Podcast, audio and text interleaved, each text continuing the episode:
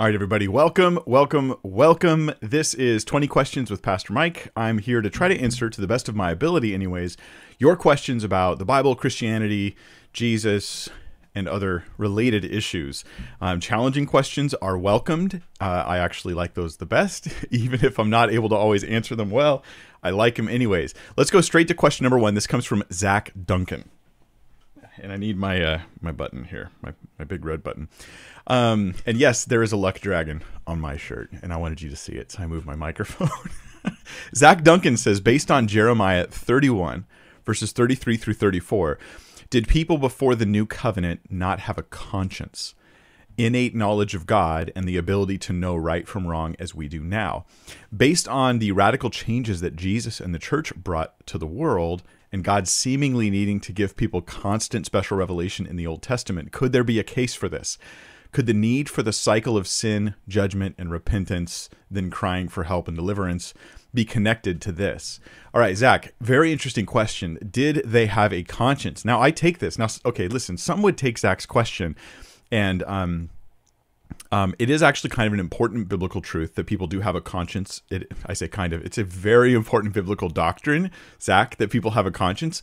And some people would take your question and feel as though it was a threat to the doctrine merely because you're asking the question. And I would, my counsel, my advice would be let's not do that to Zach. He seems to be asking a very sincere question. He's just looking for clarity and he's trying to understand how to apply and understand scripture. So we're going to do that together. Uh, Jeremiah chapter 31. Let's go straight to the verse that led to your question, which is right here, a passage that speaks of the new covenant.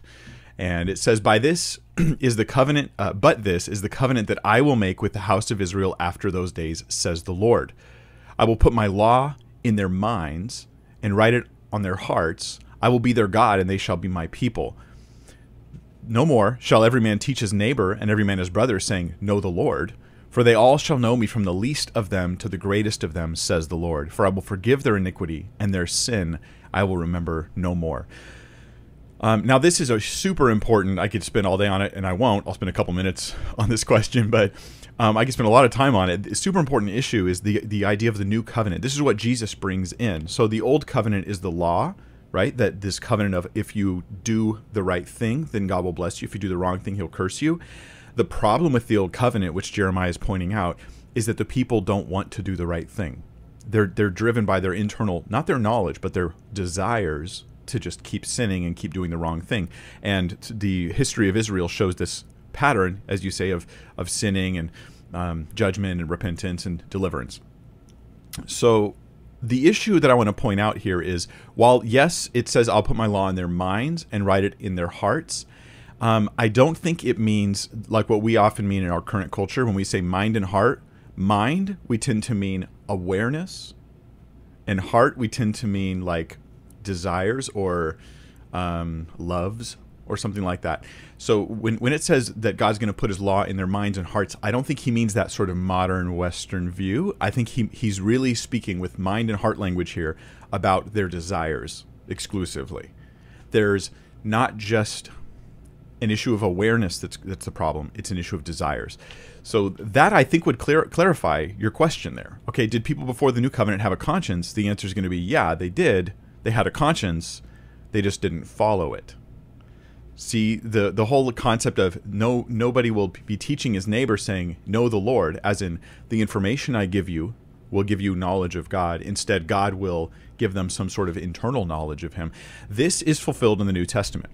When Jesus gives the Holy Spirit to the church, we, when we become born again, we become saved now, we put our faith in Jesus, we then are filled with the Spirit and we begin to be changed from the inside out it's not just that we now know what's right and wrong, it's that we now want to do what's right and we have a new motive to not do what's wrong. There's still a conflict between the spirit and the flesh that will ultimately be resolved when we when we die and we're brought into the presence of God or when Jesus returns and we are um, you know trans- transformed. We are changed as 1 Corinthians 15 says.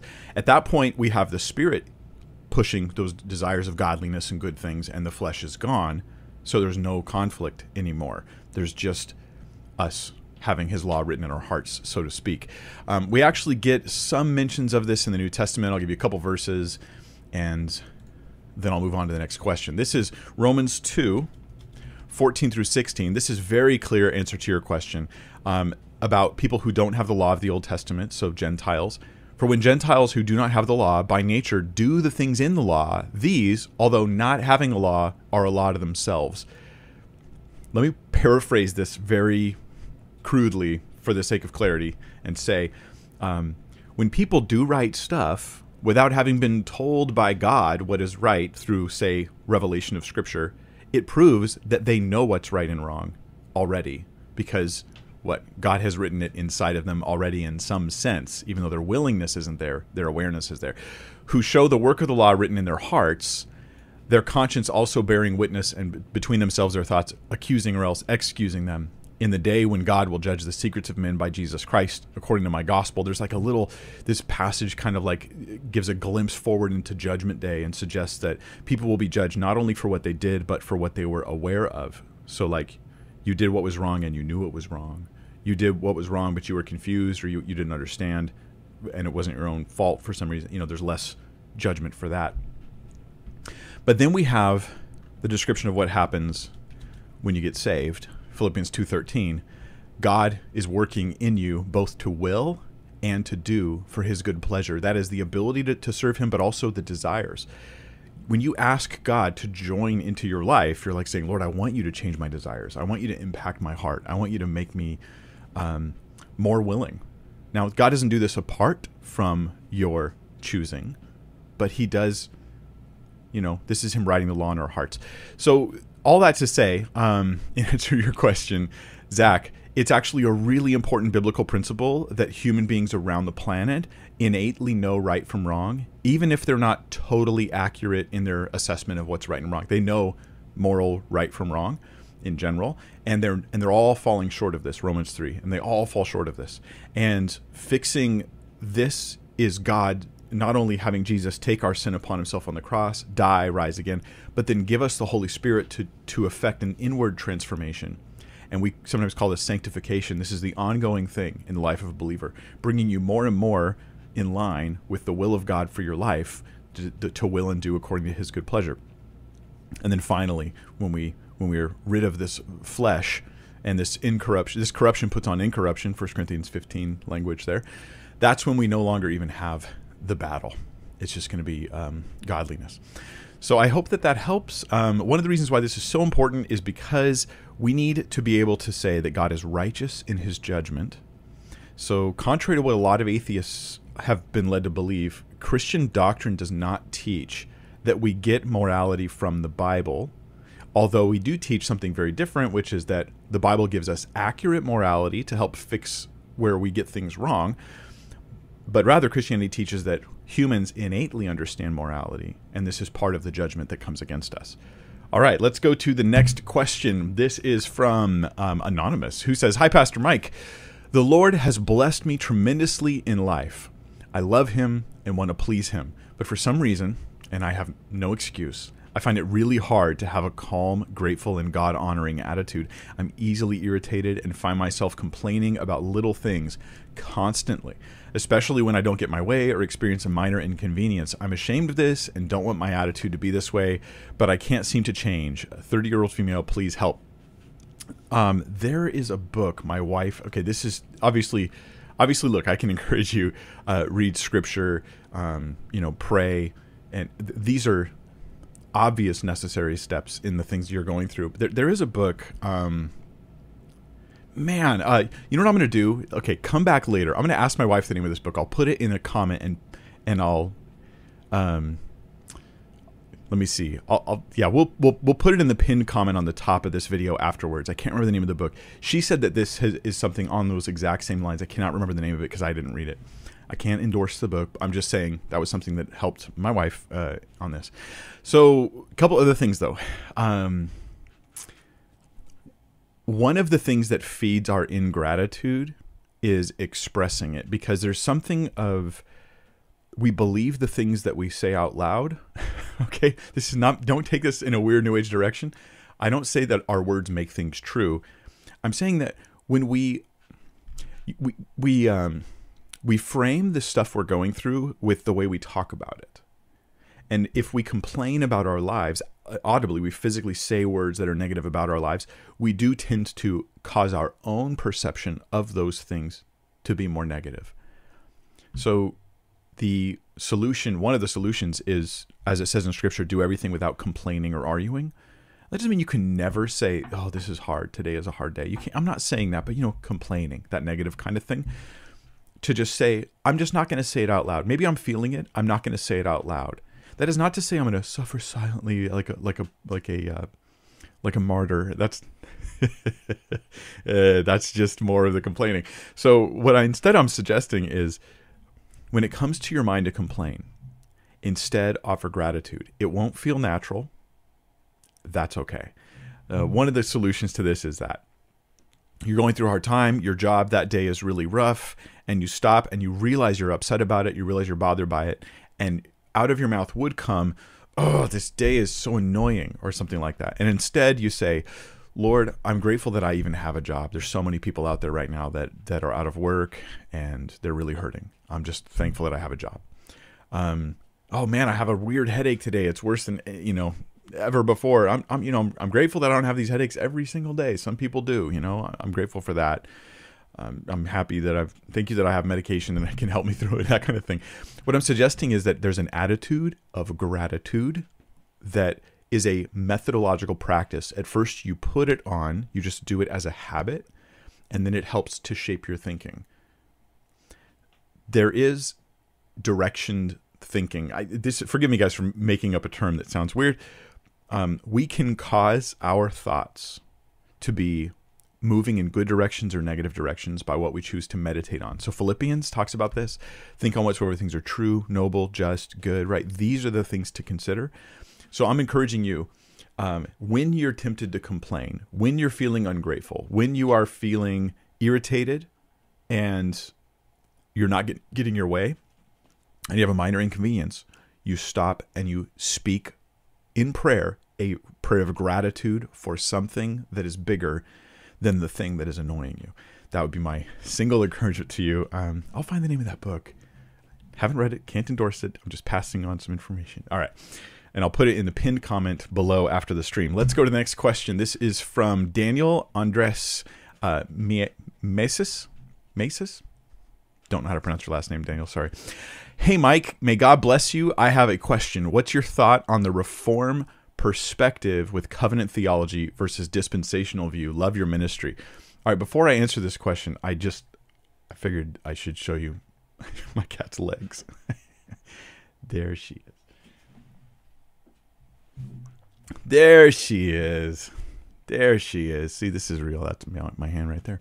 And um I, I, you know, I thought I could distract you with my cat because I'm not going to answer your question very well, Daniel. See, seeing as how I'm not entirely sure uh, how I'm going to answer this question. Here's the thing. Um, covenant theology versus dispensational view is very complicated and one of the hardest things to do for me is summarizing it briefly. So, I have a dispensational view, but I don't have a dispensational view. Look, dispensationalism gets really weird and a lot of people only react to the weird stuff. Like there are some who took dispensationalism to the idea, and for those who aren't familiar with it, here's the part that got weird. One of the biggest things that got weird was the idea that Jews and, and non Jews, Jews and Christians, as if Christian means not Jew. There are plenty of Jews who are Christians or messianic who follow Jesus. So, but they would separate these into two groups: Jewish people and and and you know Christian people, and that that the Jewish people have a different way of getting saved than the Christian people. Now that is weird. Okay, this is not biblical, right? This is not. That's weird. So so when you go, well, yeah, I'm dispensational. Some people immediately think you have that view. Okay, but that's not the case. So I, I think these things get complicated. Covenant theology, on the other hand, it starts with a really solid base. It's like, hey, God has these different covenants. Okay, we can all acknowledge that, right? There's this view of like um, God has a covenant through Mo- through Moses, right? With the people of Israel. We, some people call it the Mosaic covenant or the law, right? So that that I spoke of earlier. Hey, if you obey me, you'll get blessed. If you disobey, you'll be cursed. It's kind of a works based thing, but it's a little more complicated than that. it really is when you really dig deep on these issues. And so covenant theology sometimes gets really specific and says there are this many covenants. There are seven covenants. There are nine covenants. There are these different covenants. There's the Noahic covenant. There's the Adamic covenant. And like God had a covenant with not just a situation with Adam, but a covenant with Adam that needs to be listed in these. And that's where I start to feel like, oh, I think we're pushing this thing a little far.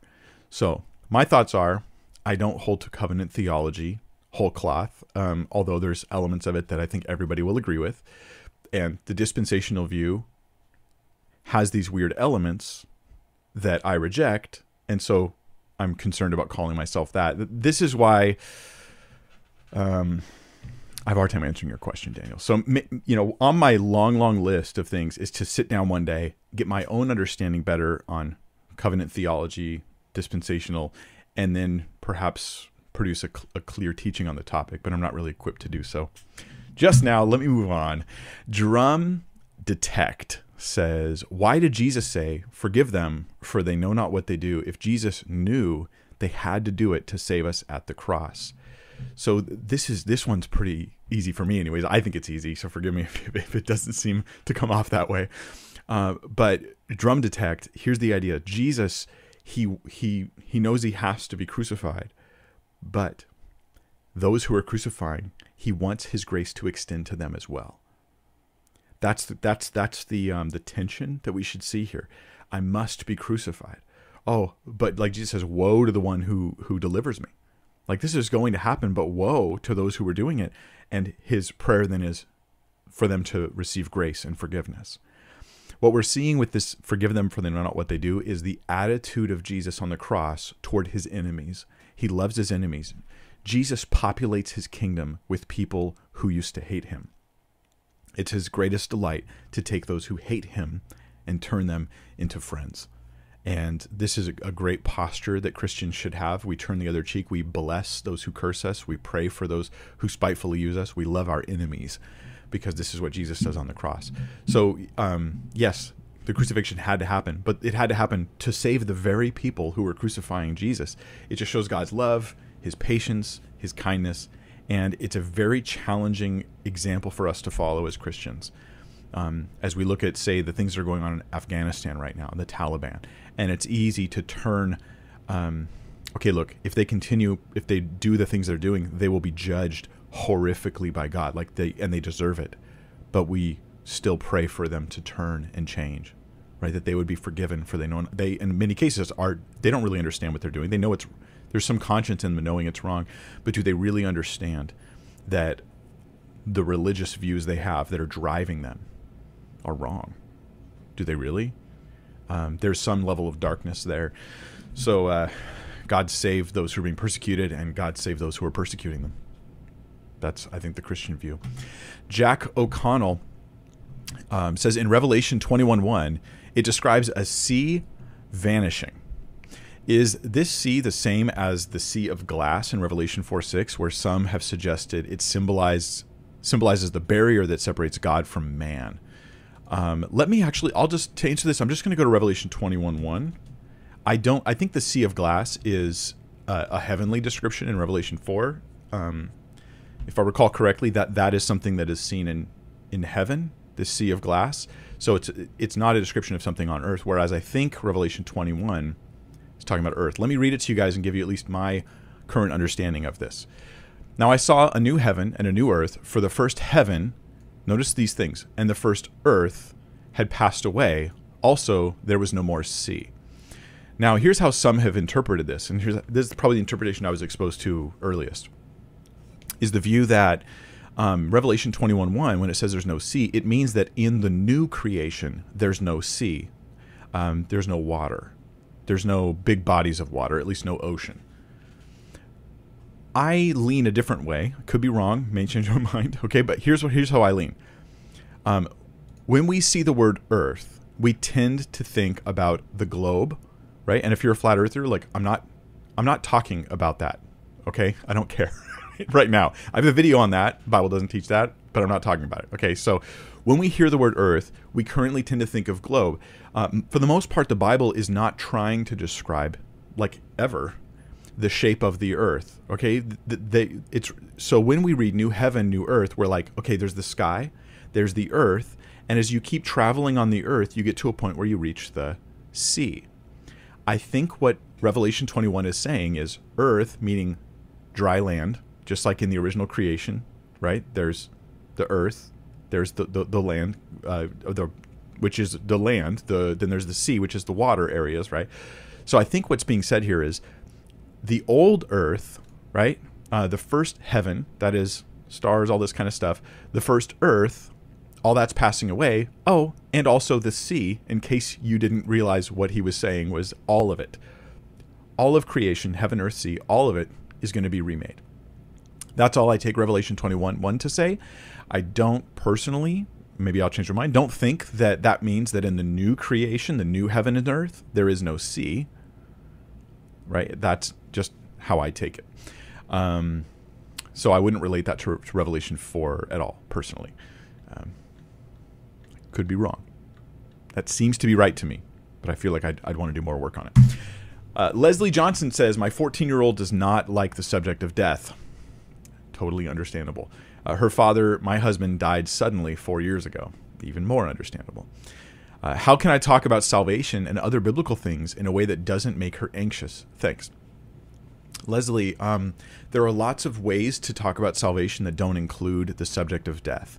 Um, especially, uh, we have to be especially sensitive with kids who um, topics, certain topics just freak them out and they're not ready for them and so we need wisdom and, and, and, understanding and you know caution in those things to not just say like here's my message i'm going to give it to the you know for instance i don't think the bible was written for children. I, um, this might sound controversial. I don't think the bible was written for children. And i would not want a child like i don't want like a, a seven year old to be verse by verse worked through the song of solomon. I don't know that that's really a very good idea. I do want young people to really understand Proverbs. I want them to really understand the gospel of Jesus, but there's certain elements I'm not going to try to explain to them as we're reading through because of their age. Jesus even said this with his disciples. He's like, "Hey, there's there's there's more things I want to tell you, um, but you're not ready for them yet." Or in in Hebrews, talks about milk and meat. These like different um, sort of depths of understanding different things. So I'm just saying there's an awareness of this kind of thing. That being said, you can talk to her about. Um, I mean, you, you, you don't have to emphasize if death is a particular traumatizing concept for her. You don't have to emphasize death. You could, however, talk about eternal joys and life. You could talk about it from the positive angle of Jesus overcoming those things. You could also discuss the nature of our current relationship with God. That we we all have sinned, right? We all have failed, but Jesus, He brings a solution. You know, you're not going to obviously avoid all discussion of death, but you don't have to highlight death in a way that just propagates the traumatizing that she's already experienced. So I just say use wisdom. There's lots you can discuss there. God giving his Holy Spirit, having a relationship with God, knowing God, abiding in the vine. These are all wonderful things to discuss that you know might be sensitive to where she's at. So God give you wisdom on that, Leslie. Um, no one knows your daughter like you. So, my encouragement is use your knowledge of your daughter to think of the best way to talk to her about the Lord and to meet her needs where she's at while bringing her the true gospel. Number seven, A.D. Chan says, John 16 7 says, Paraclete is the Holy Spirit. And 1 John 2 1 says it's Jesus Christ. I cannot believe this is a mistranslation. So, what is 1 John 2 1 talking about? Love you, bro. Love you too, AD, as much as I can love someone. I mean, you're my brother in Christ. I love you, but I wouldn't recognize you on the street, unfortunately. Okay, so John, let's look at these two verses. John, chapter, um, sorry, yeah, John 16, 7. Let me take you guys there.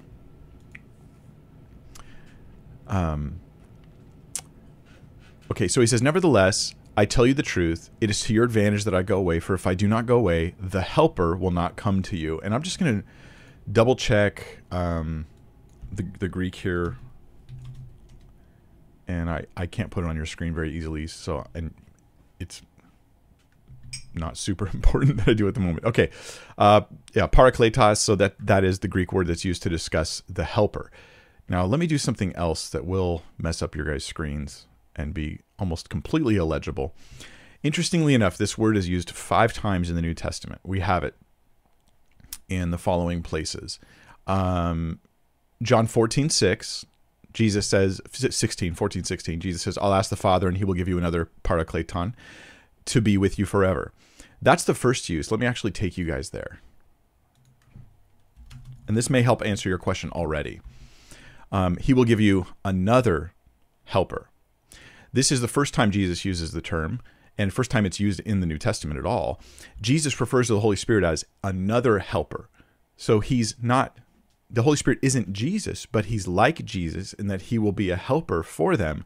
But as Jesus is leaving, he will die and then and, and then resurrect and then ascend, go to heaven. The helper, the Holy Spirit, will remain with them.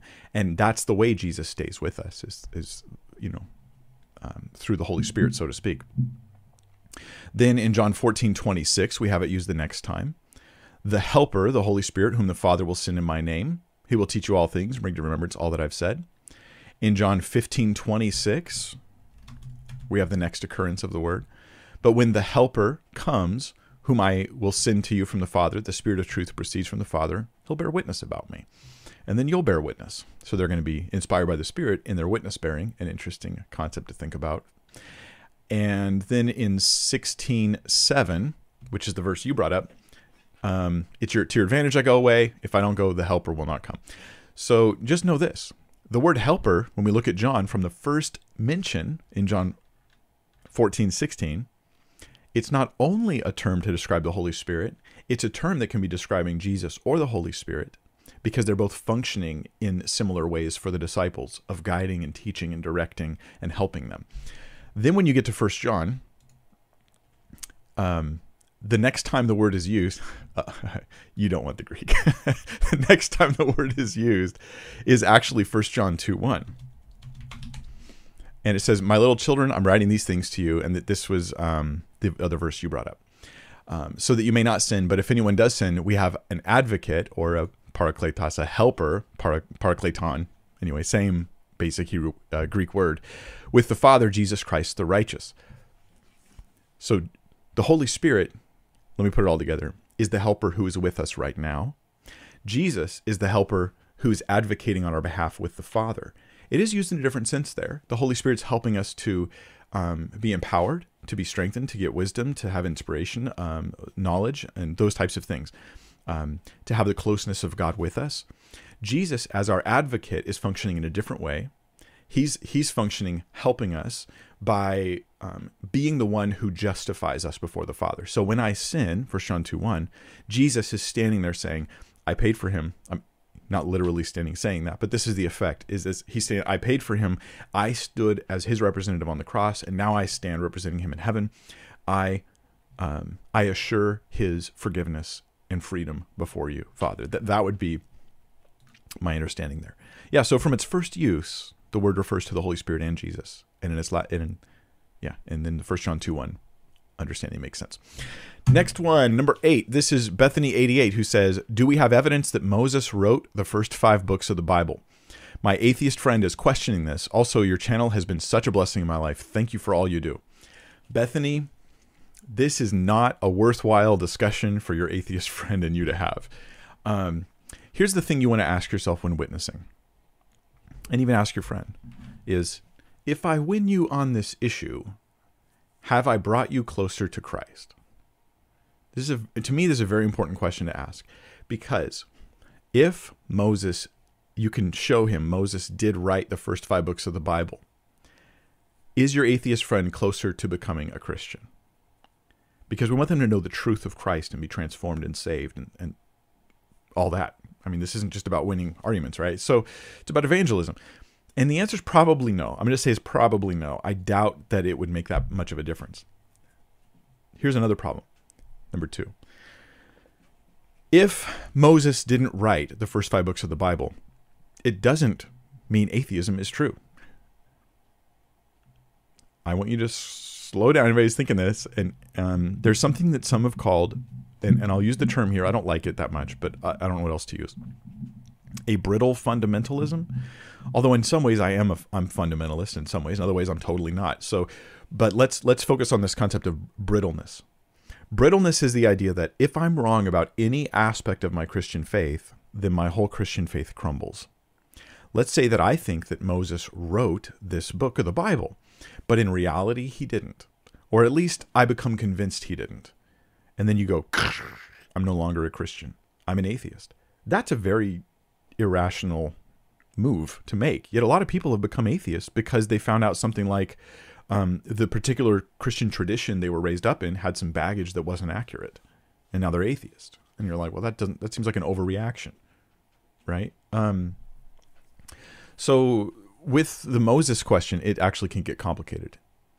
Well, what if what if Moses wrote some of the first five books of the Bible and is therefore its chief author, but there's other other things going on in the history of those books. So we call it Moses its chief author. Okay, well then it gets more complicated. And all I'm say, suggesting here is this is an in-house discussion that Christians can have. I would lean towards thinking Moses wrote all five books of the Bible of the of the first five books of the Bible, but I know there are reasons to to consider that that might be inaccurate. I don't I haven't chased down that argument because I really see it as a totally in-house discussion and not one that I'm going to try to have with an atheist. Instead, I'd like to talk to the atheist about whether God exists or whether Jesus is legit and not about the authorship of uh, Old Testament books. Number nine, anonymous question says, "Is it a sin for the for the man if a woman decides to get an abortion with or without his consent?" Does that make a difference? Love your show and have been wanting to hear this answer for for so long. Thanks. All right, awesome. I'm, I'm happy that you uh, you appreciate the program.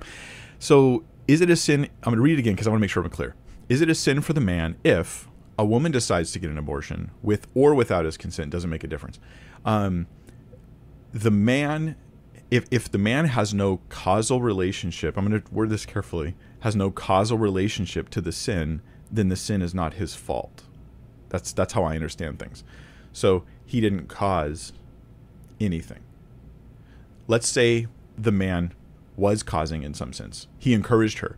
You know, I, I, and, and maybe he's all passive aggressive about it. Like, I, I'm not going to tell you what to do. You know, it's your body, which is not true. Why do they always say it's her body when it's the baby's body that we're talking about?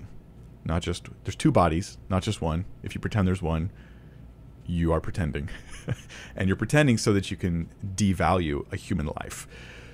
But that's a different issue. So let's suppose he passive aggressively says, like, yeah, it's, your body, you know, do what you want. I, I hope you make a wise decision. But in their relationship, that is obvious pressure for her to get an abortion. She knows, right? And then he can act like it was on her because he doesn't want to be responsible. What I'm suggesting is if the man knows the woman is pregnant, he has a responsibility as the father to do what he can to save that baby's life.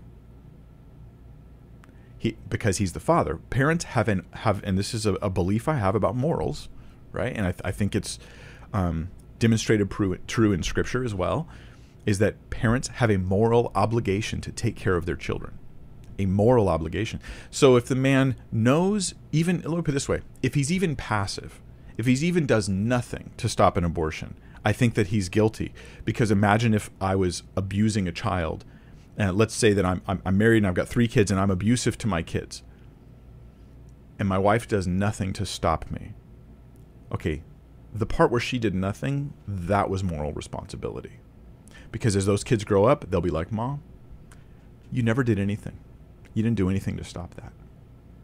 So that in that sense, yeah, okay. If he merely, well, I didn't tell her to get an abortion, like that's not good enough. I, I think the man has a responsibility to take care of her, but if he has no, um, in addition to that, if he has no causal role in bringing up about the abortion, I wouldn't put it on him. Yeah, I hope that was clear. Number 10, uh, Becky Matthews says, My friend asked me if we didn't choose to exist or come into existence, why do we have to follow what God says or his standards? Why does he have standards anyways? How do I respond? So, Becky, this is a really fantastic example of what I will consider, and forgive me, guys, this is not, I'm not saying the person's obnoxious. I'm going to use the word obnoxious. I'm not saying the person who says this is obnoxious, but I think that the argument is obnoxious. The argument, not the person. Okay, the person is just confused. The argument is obnoxious. The argument goes like this um, I should have no responsibilities before God because He didn't ask my permission to create me. Now, let's talk about logical possibility for just a second. It, let's let's take the hypothesis that God has to ask your permission to create you. What would be required? This is why it's obnoxious. For God to ask your permission, He would have to create you, give you a mind, the ability to have a will. He would have to do all that in order to say, Hey, let's say your name is Jeff. Hey, Jeff, I brought you into existence. Hi, I'm God. I just wanted to ask you if it's okay for me to bring you into existence. This is logically impossible. So, the objection, let me restate it with that in mind. It goes like this Why do I have to listen to God when God didn't do the logically impossible for me? That makes no sense whatsoever. That is a very obnoxious thing. Now, there's a second layer. So, in one sense, it's silly because it's logically impossible, and it, requires God to make me as a, as a solution to the problem of Him making me. He has to make me without per- my permission as a solution to making me without my permission. That doesn't work. Um, but the second issue is this: is that mankind. I like what Roman says here: is that you're the potter, or He's the potter, you're the clay what right does the clay have to say to the potter? Why have you made me like this? This is a very important like wisdom point, which is to say that if ever your thinking and your reasoning in your head has you shaking your fist at God, you know something's wrong. Even if you can't figure out where you're wrong or how you're wrong, you just know this.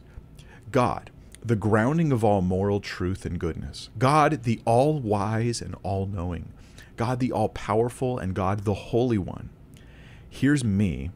I've got a lot of issues. I don't really know that much compared to him. Um, I have my own situations in life. I've got my own sin issues and all this kind of stuff.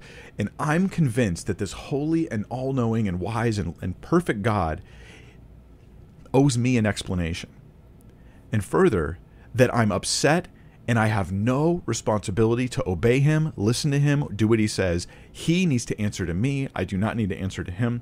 This is an incredibly dangerous and arrogant place to be. If ever you find yourself shaking your fist at God, you have made some very dangerous wrong turns into the land of folly. It's it's just really really scary. So, um, Becky, I would say you're asking the logically impossible. You're also asking that he does what you don't want him to do to keep him from doing what you don't want him to do, which is ironic and strange. And finally, you're shaking your fist at God, which can't have any wisdom in it at all. And there's something in my eye. Number number eleven. I hope it's not a plank. Um, anonymous question says, "How should Christians respond?" Hold, hold on, hold on. I'm going to show you guys before we do that. There's the cat cam as I try to get something out of my eye. Did you switch sides again? There we go. There we go. Yeah. we you know we got we got Moxie. That's Moxie. We got her from uh, the pound. She, so it's not like I mean she's this really beautiful cat, but she just came from the pound. She was running around growling at the other cats. True story. Um, okay, here's the question. Number 11. How should Christians respond to the push to get the COVID vaccine, especially here in LA? Is it our Christian duty to put others above ourselves, even if it betrays conscience? Um, here's what I can't comment on with any confidence: is the medical issues about the vaccine. Okay, I um, now some are going to take this to think that oh, Mike's abandoning his responsibility.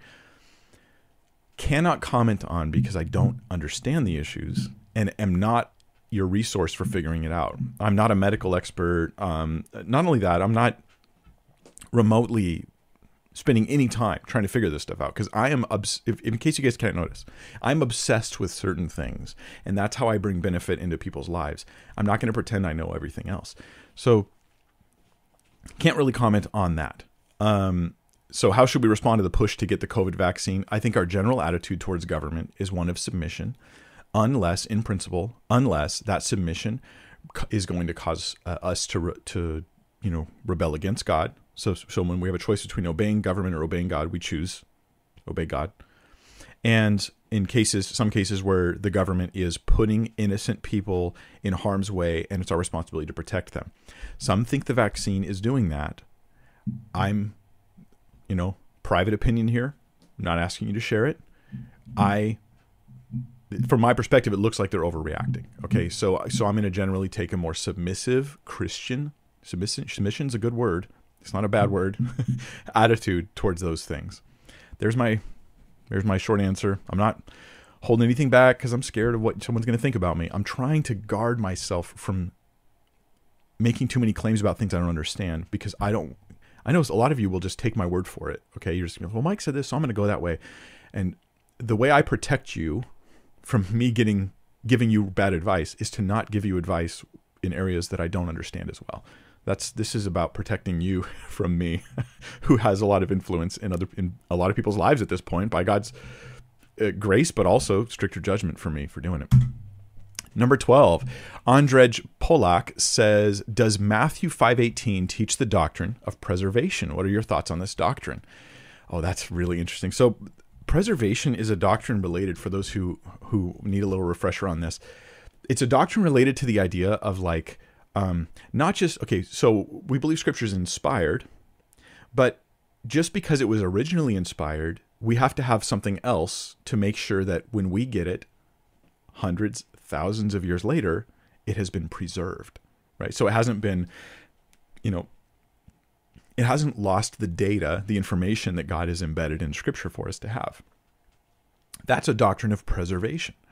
So some would hold that the doctrine of preservation is like every single letter and word is preserved with total confidence.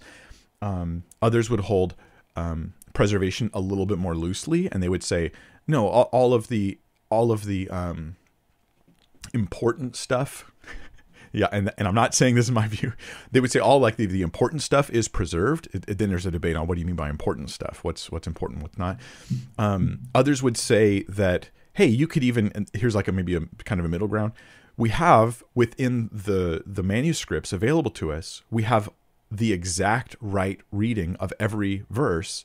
We just sometimes aren't sure whether it's that reading or that reading. So we have two readings, meaning that like say in your Bibles Here's a little Bible I got, and you've got a reading.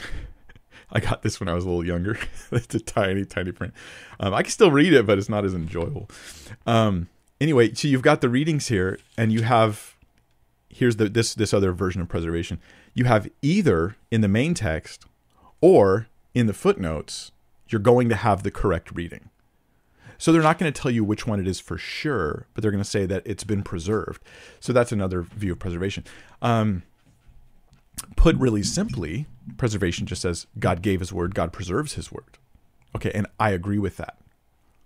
But when you get to the details, that can get kind of complicated in application, right? Um, now, all of the positions I gave you are going to give you a reliable Bible. The three positions I just gave you, they'll give you a reliable, all three of them will. But there's going to be a debate over which one you've got. Now, does Matthew 5.18 weigh in on this? Um, for truly I say to you, until heaven and earth pass away, not not an iota, not a dot will pass from the law until all is accomplished. Okay, I'm just going to comment on this one verse. This isn't like a teaching I'm doing on the whole doctrine of preservation. I'm not prepared in my head to do that off the top of my head. But I don't think this verse is intended to be directly about preservation. Okay, so in my collection of Bible verses about preservation, I would probably not include this verse to be about that. Not that it, you know, that's all I'm saying. Um, and this is the case in, in a lot of the verses that I, when I was much younger, I heard and used to talk about preservation. And then now in reflection, I go, was I using those in context? Right? Like God's word is pure, it's purified seven times. Is that is that about preservation? Proverbs? Um, I, I don't think that verse is about preservation. So we have to start vetting these things and, and carefully. And it's it's a it's a job I haven't actually worked all the way through. But Matthew 5:18 says, "For truly I say to you, until heaven and earth pass away, not one iota, not a dot." These are different uh, Hebrew like um, symbols. Iotas, uh, a, a, a iota, it, it's like a tiny little um, Hebrew letter. It's the smallest letter in Hebrew, and then a dot refers to like these little. If you've ever seen Hebrew, they have like they'll have like extra stuff. There's letters and then there's like dots that represent vowels or represent other things. And so none of that stuff will pass from the law until all is accomplished. Now, if you take this as a, as a preservation verse, it's a little bit of a problem because it implies that the Bible's temporary. and so, um, because it's like, oh, it's going to pass. Once it's fulfilled, it, it, those things start to pass from. And I would not take that view, although that almost works well with what some pastors have strangely preached recently. I think what Jesus is talking about here is not text, but prophecy. He uses dots and iotas. I absolutely understand that. But I don't think he's deliberately talking about preservation. I could be wrong. I think he's talking about prophecy. I think his point here is saying everything that's been predicted will be fulfilled. So he's drawing clarity here, not about, he's not having a debate with people about the nature of the preservation of Scripture. He's having to bring clarity on his mission. His mission, he has not come to abolish the law or the prophets, right? He's not come to abolish them, he reiterates twice, but his mission is to fulfill them. And the implication here is, hey, I'm not attacking and this is this is a Christian message to Jews as well, right? We are not attacking the Old Testament.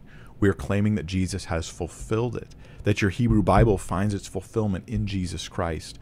And so when when you see um, a Christian saying like I, I don't need to be under the law, I can be I can be saved, and you know what, even you Jewish friends of ours, you can put your trust in Messiah and you can be forgiven apart from the works of the law, that's not because it's a rejection of the law, it's because it's the fulfillment of the law. So this is like an important theological point that isn't really in my mind about preservation. Um, I, yeah, still want to spend more time on that in the future. Number 13, how can the three persons of the Trinity be distinct if they have all the same attributes, omnis, and their wills are the same? Um, okay, so they do have all the same attributes. Um, yeah, I, don't know if I even know how to answer this question, Jay. Um, so, all each member of the Trinity, each person of the Trinity, is Father, uh, the Father, the Son, the Holy Spirit. They all are omnipresent, or another way to put this is transcendent. They're not dependent on space, time, any of that stuff. They're transcendent, so they're omnipresent. They're um, eternal which is not to say they're very old. It's to say that they're not even dependent upon time. They're they're always they're, they're they are the permanent feature of reality. right? God is the permanent feature of reality. Um, the the uh, each member of the Trinity is uh, omnibenevolent. You know the word uh, God is love, right? All knowing, so omniscient. And then you're, you're like, well, then how are they any different? Um, they're not different. Here's the thing I, I guess this might be my answers. I'm trying to like think how to process this. They're not different in being, as though we have, and you know this, but I'm just going to remind us of it. They're not different in, as in three different beings. There are three different persons. So, the Father, the Son, and the Holy Spirit are persons that share the same being. Uh, when you when you understand that the Trinity is not three gods equals one God, but it is three persons in one God then it then it seems like this kind of objection becomes less forceful. Um, you did say their wills are the same. In that, I'm going to push back a little bit on that, just specifically because the New Testament. Okay, their wills are the same. Um, I, I not like there's ever been disagreement within the Trinity, but there is there is this. Okay, so let let's look at the garden passage, and when we read about Jesus in the garden, he says something very interesting. Um, okay, so he says to the disciples, like, sit here while I pray. He's in Gethsemane. He's about to be crucified. He takes with him Peter, James, and John, and he gets greatly distressed and troubled. He says to them, My soul's very sorrowful, even to death. Remain here and watch. And, and then going a little further, he prays. They probably hear his pray, his prayer audibly. That's probably why he kept them where they were. He wanted them to witness this very hard moment, I'm guessing. But verse 36, Abba Father, all things are possible for you. Remove this cup from me, yet not what I will, but what you will. There is some sense in which Jesus, perhaps due to the nature of the incarnation, is able to have a will that on some layers, it's not like wills are perfectly singular in every way. Sometimes you want something and you don't want it at the same time. Okay, so that's kind of how it is, right? Um, I want that hamburger, but I don't want that hamburger. and so, um, but there's some sense in which the wills are not the same. And the other thing I would suggest is that it's it's it's entirely possible for the for most of eternity when the wills of the Father, Son, and Spirit are in agreement. That's not the same as thing as saying they are the same. The wills are in agreement isn't the same as saying they are the same. Um, something else to think about. I kind of spent a little long on that, so I'll move forward. But number 14, Johnny Sweet says, Is there ever a point where depression can be a sin issue? How should I view it in light of what the scripture says about worrying while being charitable towards those who are struggling? Um, I think that we should not say that somebody's emotional state is itself a sin. So I'm, I'm, I'm depressed. That in itself, I don't want to say is a sin, but I don't want to be so clumsy with my terms here that I imply no matter how depressed you are, there is no sin related to it. That's not what I'm saying, okay? There may be sin related to it, and there may be other things related to it. Let me go back to the verse I just referenced a moment ago, though, and let's look at Jesus' example here. So he goes to the Garden of Gethsemane. It says he takes with him Peter, James, and John, and then he began to be what? Greatly distressed and troubled. Now, he is not just bothered. The term the terms used here are so intense. He's greatly distressed and troubled, and he said to them, "My soul is very sorrowful, even to death. Remain here and watch. My soul sorrowful to death." Now, some Christians would go to Jesus in the garden and be like, "Cheer up. You're to you're to be fine, you know? You know, that's is just have the joy of the Lord. Well, that isn't really the biblical perspective. The biblical perspective of joy is not that you're always currently experiencing it. It's sometimes something that you're going to experience in the future that helps you while you're going through hard times in the present and not experiencing the joy. Right? This is this is supported in other places. Let me take you to a text. Um, Hebrews 12, 2 which says that we should look to Jesus. He's our example, right? The founder and perfecter of our faith, who, for the joy that was set before him, endured the cross, despising the shame, and is seated at the right hand of the throne of God. Not the joy he was experiencing in the moment, but the joy that was set before him. He knows there's a future joy, and it gets him through the hard times of the present.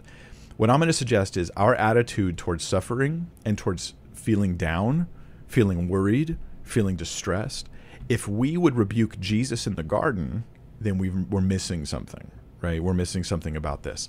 Um, I actually have a video on this where I talk about um, uh, how to deal with depression. If you just type in, you know, go to BibleThinker.org and type the word depression, it should pop up pretty easily there, along with other stuff. We have our, our search feature on BibleThinker.org. We spent many, many, many, many volunteer hours have gone into that to make all the content searchable. You can even find specific moments and videos where I talk about specific issues hoping that it may help you and assist you, and it's all free. Um, so that being said, Johnny Sweet, is there ever a point when depression can be a sin issue? Yes, there is a point when it can be a sin issue, but how do I know when that is? My my fear is that for those in my family, in my life, my friends who suffer with depression issues, that my point when it's a sin issue is just the point at which I become irritated and that's a fear I, am worried I will fall into. You know what? I'm just sick of your attitude, and then now I now that now it's a sin because I'm irritated by it. That would be my fear that I would fall into. Um, so instead, I would not focus on the depression issue. I would I would move out and I would put emphasis on other issues. Um, so yes, you're down and depressed, but are you obeying God in your life? That's not an issue about depression, is it? That's an issue about obedience.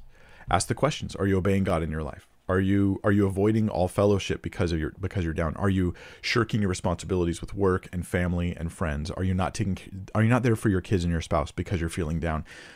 Um, these are things where s- depression can lead towards sin, even if it itself is not sin. Jesus, as down as he was, was always obedient. Number 15, Caitlin Stanton says, Hi, Mike. What is the best way to share um, the gospel in the workplace. Is there a guide to sharing the gospel that you keep to? Thanks for all you do. I appreciate you and your videos. Caitlin, I'm so sorry. I'm like the worst person for you to ask this question to.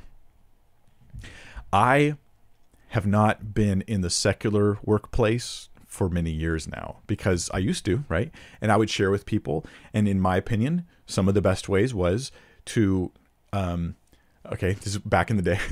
um, not that I don't ever share. I'm just saying in the workplace, right? I was a youth pastor, so people expect you to talk about that stuff as a youth pastor. Um, it's different, but but when I'm, i was in secular workplaces, I would find um, uh, times when people are on break, before work, after work. Um, and I would find that for me personally, it was a, it was more successful to just put my cards out there rather than play a game where I'm trying to get them to talk about things without letting them know I want them to talk about those things. And so I just gave up trying to do all that. Like, how do I get them to naturally talk about Jesus in this in the course of this conversation in a way where they don't even notice that I've segued them into this deep spiritual issue? I'd rather just be like, man, I've got to talk to you about Jesus. Can we just can we just talk about this? Like, I care about you and I really wanted to talk about it and see what you think. Like I, I would prefer that approach to like creating smooth segues nobody notices because everybody notices. everybody notices. The thing is, what we don't realize is that when you're a Christian and you're open about it, when you are just standing in the room, the non believer is often thinking about the fact that you're a Christian. I remember hearing a guy one time complain that we preached the gospel to him too much, this group of Christians, even though we, I'm not kidding, had just had a conversation. Man, when so and so comes back around, we should really talk to him about the Lord. We never talked to him about Jesus. And um, he felt like we always talked to, to him about it, even though we didn't, because our presence made him feel like it was always um, the subtext of our conversations. So why not just make it the text? um, anyway, Caitlin, other than that, um, please look to someone else for for really good tips and advice on this because it's just not in my recent experience the way it is for you and for so many others. Yeah. Yeah, look around. All right, number 16, Ubambo Girl says, Hi, Mike. Please explain Exodus 4, verses 20 to 26, especially Zipporah's part in it. Thanks. Okay, well, I'm going to do my best. Let's walk through the passage together. Okay, this is towards the beginning of the book of Exodus. Um, so here it says So Moses took his wife and sons and had them ride on a donkey and went back to the land of Egypt. And Moses took the staff of God in his hand. And the Lord said to Moses, When you go back to Egypt, see that you do before Pharaoh all the miracles that I've put in your power. But I will harden his heart so that he will not let the people go. Um, let me um, before we get to Zipporah's part, let me mention this hardening the heart, hardening of heart. I have a whole video on this that I mean I think really helpful teaching on the topic of God hardening hearts. I survey through Scripture. We talk about Pharaoh. Um, God hardens Pharaoh in a way that does not violate Pharaoh's will, but puts Pharaoh through experiences where, because of Pharaoh's inclinations, he will come even harder against God. Okay, so it's not like God's just forcefully causing hardness against, and Pharaoh's like, boy, I wish I could have, you know, turned my heart. Meh. Look up um, why God hardens hearts. Uh, that that would be, I think, the name of that video. Maybe Ahmad can put the the hardening heart video that I've got in the live chat as well. So, verse 22 uh, Then you shall say to Pharaoh, Thus says the Lord, Israel's my firstborn son, and I say to you, Let my son go, that he may serve me. If you refuse to let him go, behold, I will kill your firstborn son. Um, Pharaoh is the guy responsible. He's the lead of the nation, bears the brunt of the responsibility for the enslavement and mistreatment of the people of Israel and his own house. His firstborn doesn't, people often picture the Pharaoh's firstborn as being a little baby.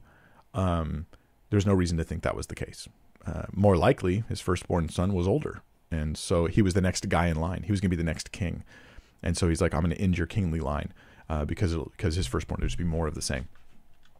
Verse 24 At a lodging place on the way, the Lord, and this is the part I think you're interested in the most, the Lord met and sought to put him to death. That's Moses. God was going to kill Moses. Then Zipporah took a flint and cut off her, her son's foreskin, so circumcised him, and touched Moses' feet with it, and said, Surely you are a bridegroom of blood to me.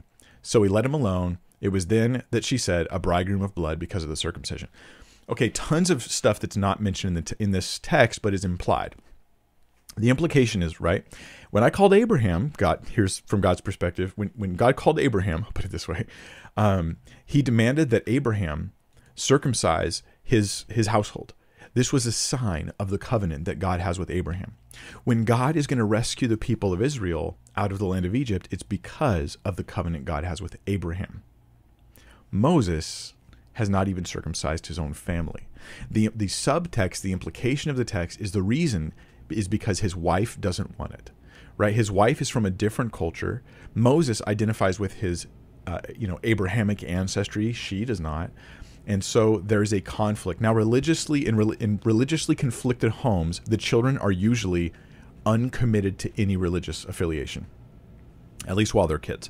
When they grow up, they make their own decisions. But but throughout their their teens and everything, they're usually like, well, my dad's Catholic and my, and my mom's a Muslim, so I'm a Catholic Muslim. I'm a Muslim, Muslim, you know, whatever. And and I mean, I've heard this. You've heard this too from people where they just say, well, I'm like they're literally. This is this is scary to just get your religious views by adopting whatever your parents' view is. Um, but that's the normal way of way of things. It's like rolling the dice and hoping you get it right.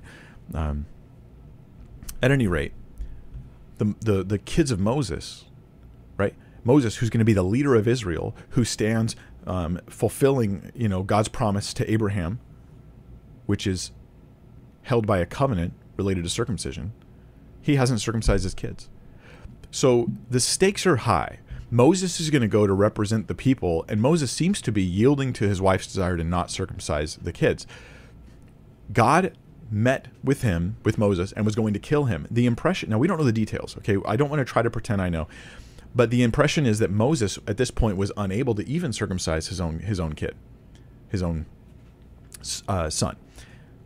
So Zipporah does it.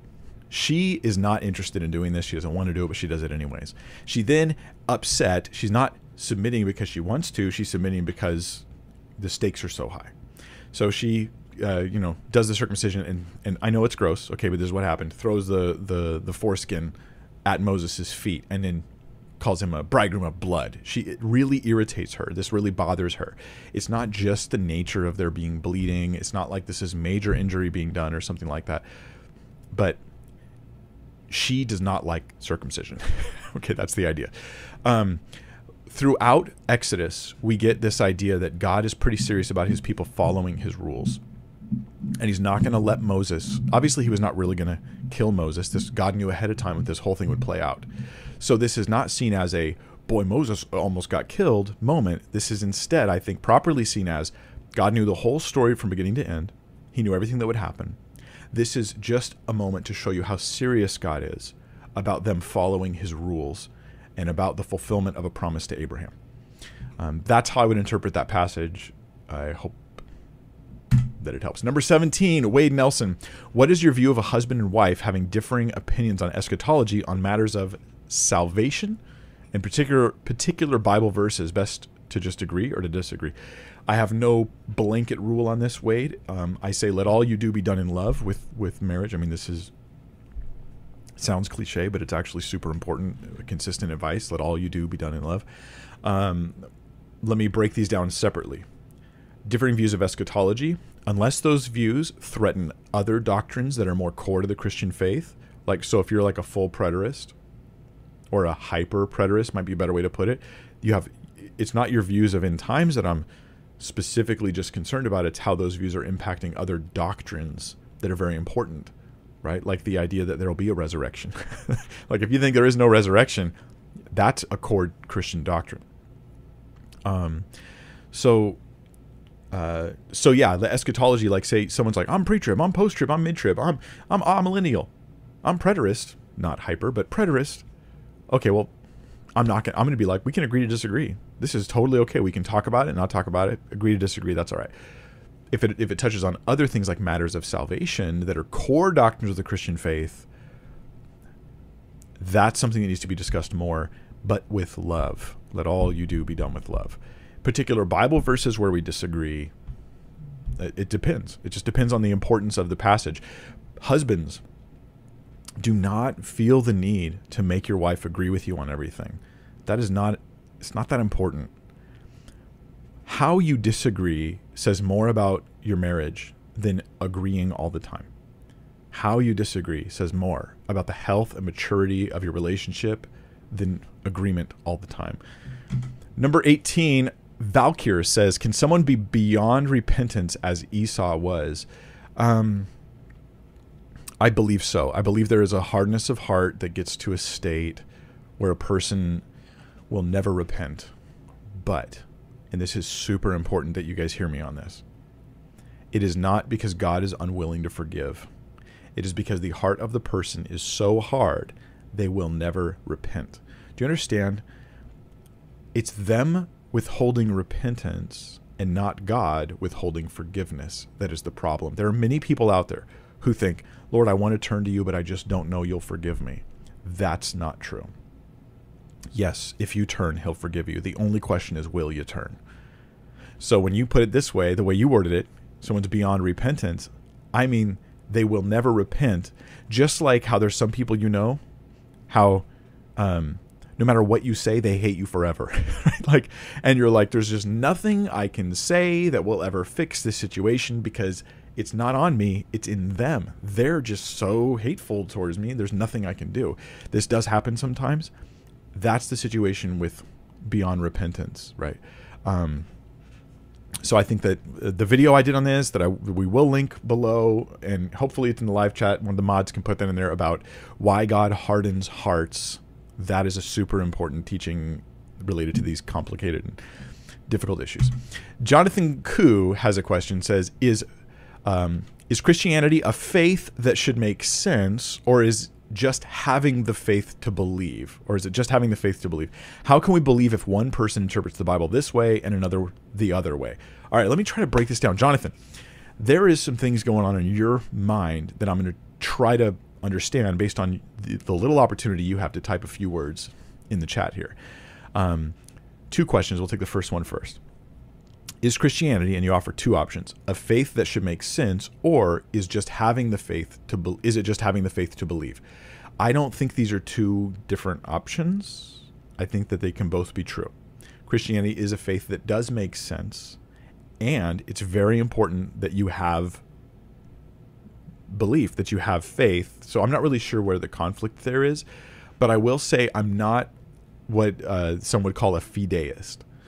So a fideist is like a kind of a philosophical position where you don't have any reason for belief. You don't have any evidence for belief. You just have belief and you and you say there there doesn't need to be any grounding. There doesn't need to be any evidence. There doesn't need to be any reasons.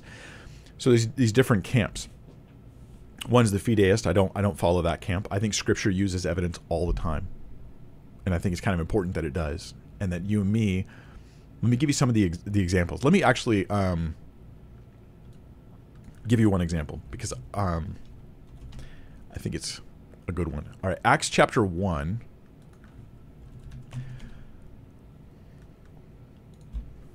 In the first book, O Theophilus, this is Luke writing. He says, I've dealt with all that Jesus began to do and teach until the day when he was taken up, after he'd given commands through the Holy Spirit to the apostles whom he'd chosen.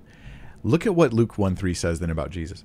He presented himself alive to them after his suffering by many proofs, appearing to them during 40 days and speaking about the kingdom of God. Luke thinks that, and under the inspiration of the Spirit, that the resurrection of Jesus and them seeing him with their own eyes, that that was a proof. That was a proof for the truth of Christianity. Isn't that interesting? Let me take you some other stuff in the book of Acts specifically that talk about this as well. Um, let's see. In Acts 17 2, um, we, we read about Paul, the apostle. He goes to various locations and he's there dealing with the synagogues. He focuses on synagogues initially in his in his evangelism. He goes to New Town. First thing he does is hit the synagogue and start preaching Jesus. Verse 2 says, Then uh, Paul, as his custom was, went into them and for three Sabbaths reasoned with them from the scriptures. He doesn't say, you guys have to believe because belief is believing and believing is really good and you're supposed to and you have to and don't ask why. He says, uh, that or it says rather that he reasoned with them from the scriptures explaining and not just explaining demonstrating that the Christ had to suffer and rise from the dead and saying, This Jesus whom I preach to you is the Christ. Now, this means that Paul used evidence of fulfilled prophecy in the life of Jesus as a way of demonstrating to Jews who believe the Old Testament that Jesus is in fact the fulfillment of that. This is logic and evidence and reasoning. I think that's kind of important. We get this in other places in Acts, and I do have a video where I talk about this in more detail. Um, where I talk about apologetic methodology, and if you if you Google my name and the phrase apologetic methodology, you'll probably pop up. Um, so what I'm going to suggest is for the first question, Jonathan Koo, is Christianity a faith that should make sense? Yes.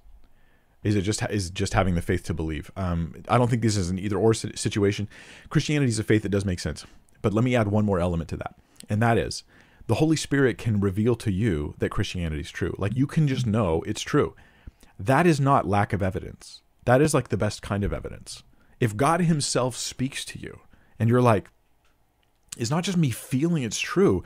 Like God's changed my life. He's transformed me from the inside out. I've experienced a relationship with Him.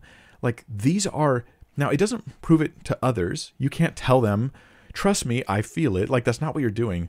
I'm just suggesting that that is evidence. If God speaks to you, you know, in some fashion, that is strong evidence for you at least. It's difficult to use that evidence for others. So when I'm preaching and, sharing with others, I use other evidences like fulfilled prophecy, like the evidence for the resurrection of Christ, historically speaking, like the evidence for the unity of the Scripture, uh, um, various other things. So so yeah, your second question is how can we believe if one person interprets the Bible this way and another that way?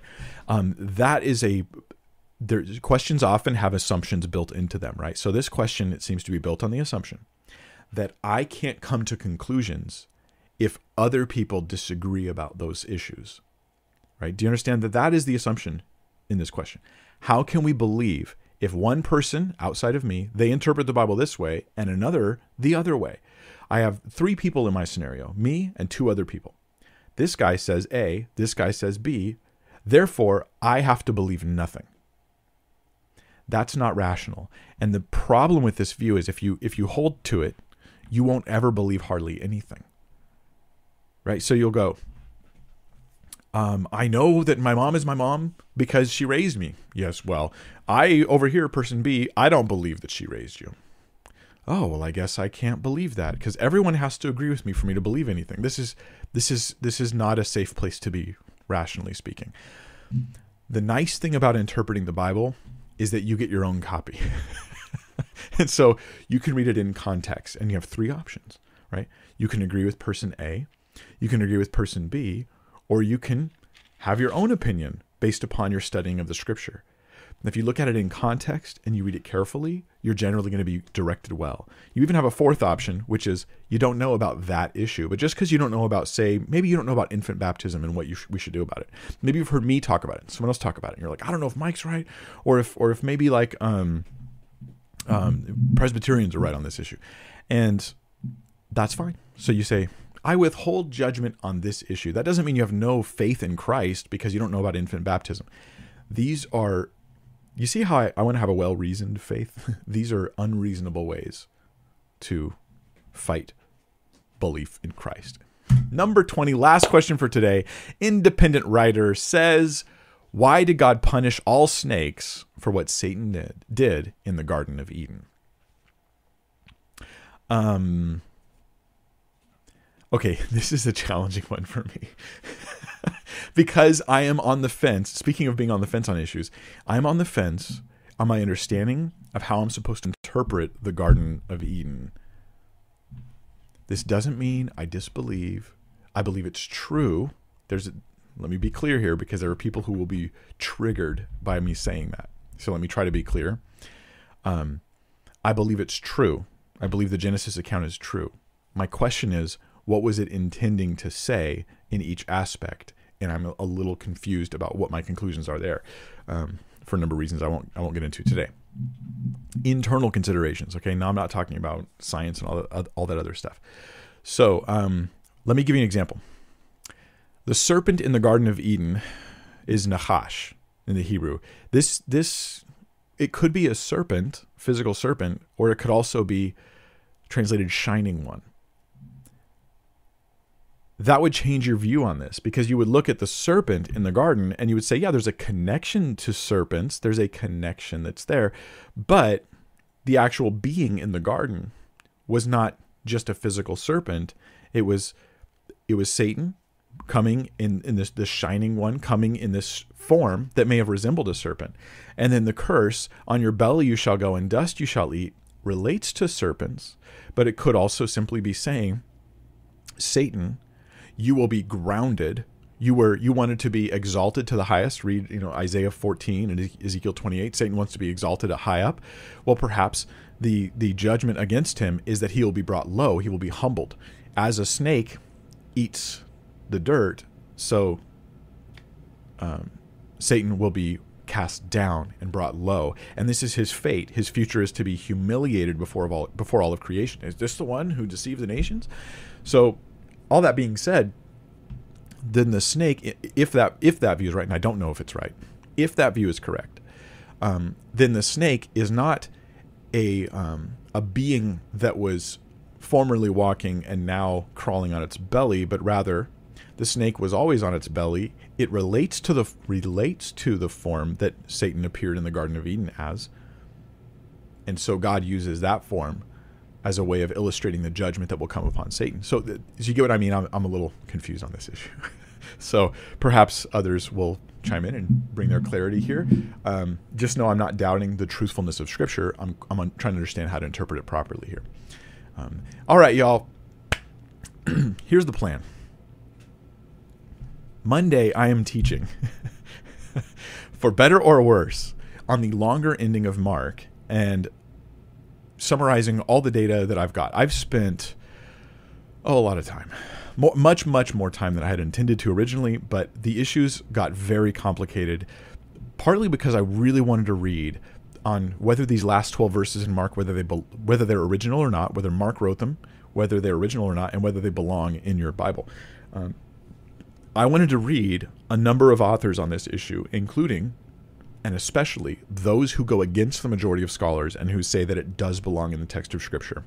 In the course of reading that, the debates get very complicated. So over the next couple days, I'm going to be synthesizing all of my many, many, many pages of notes um, on this issue, and I hopefully will present a clear teaching on the topic and offer you at least, um, hopefully, two things: one, better understanding of the debate and, and and where we stand on the topic of the ending of Mark, um, what the data looks like, better understanding, not perfect, but better.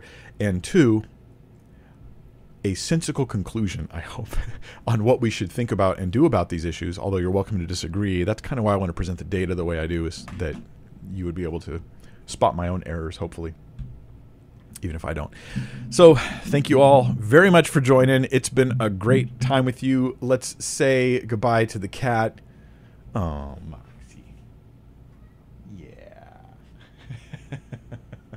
she's been pretty affectionate today. She really wants lots of pets.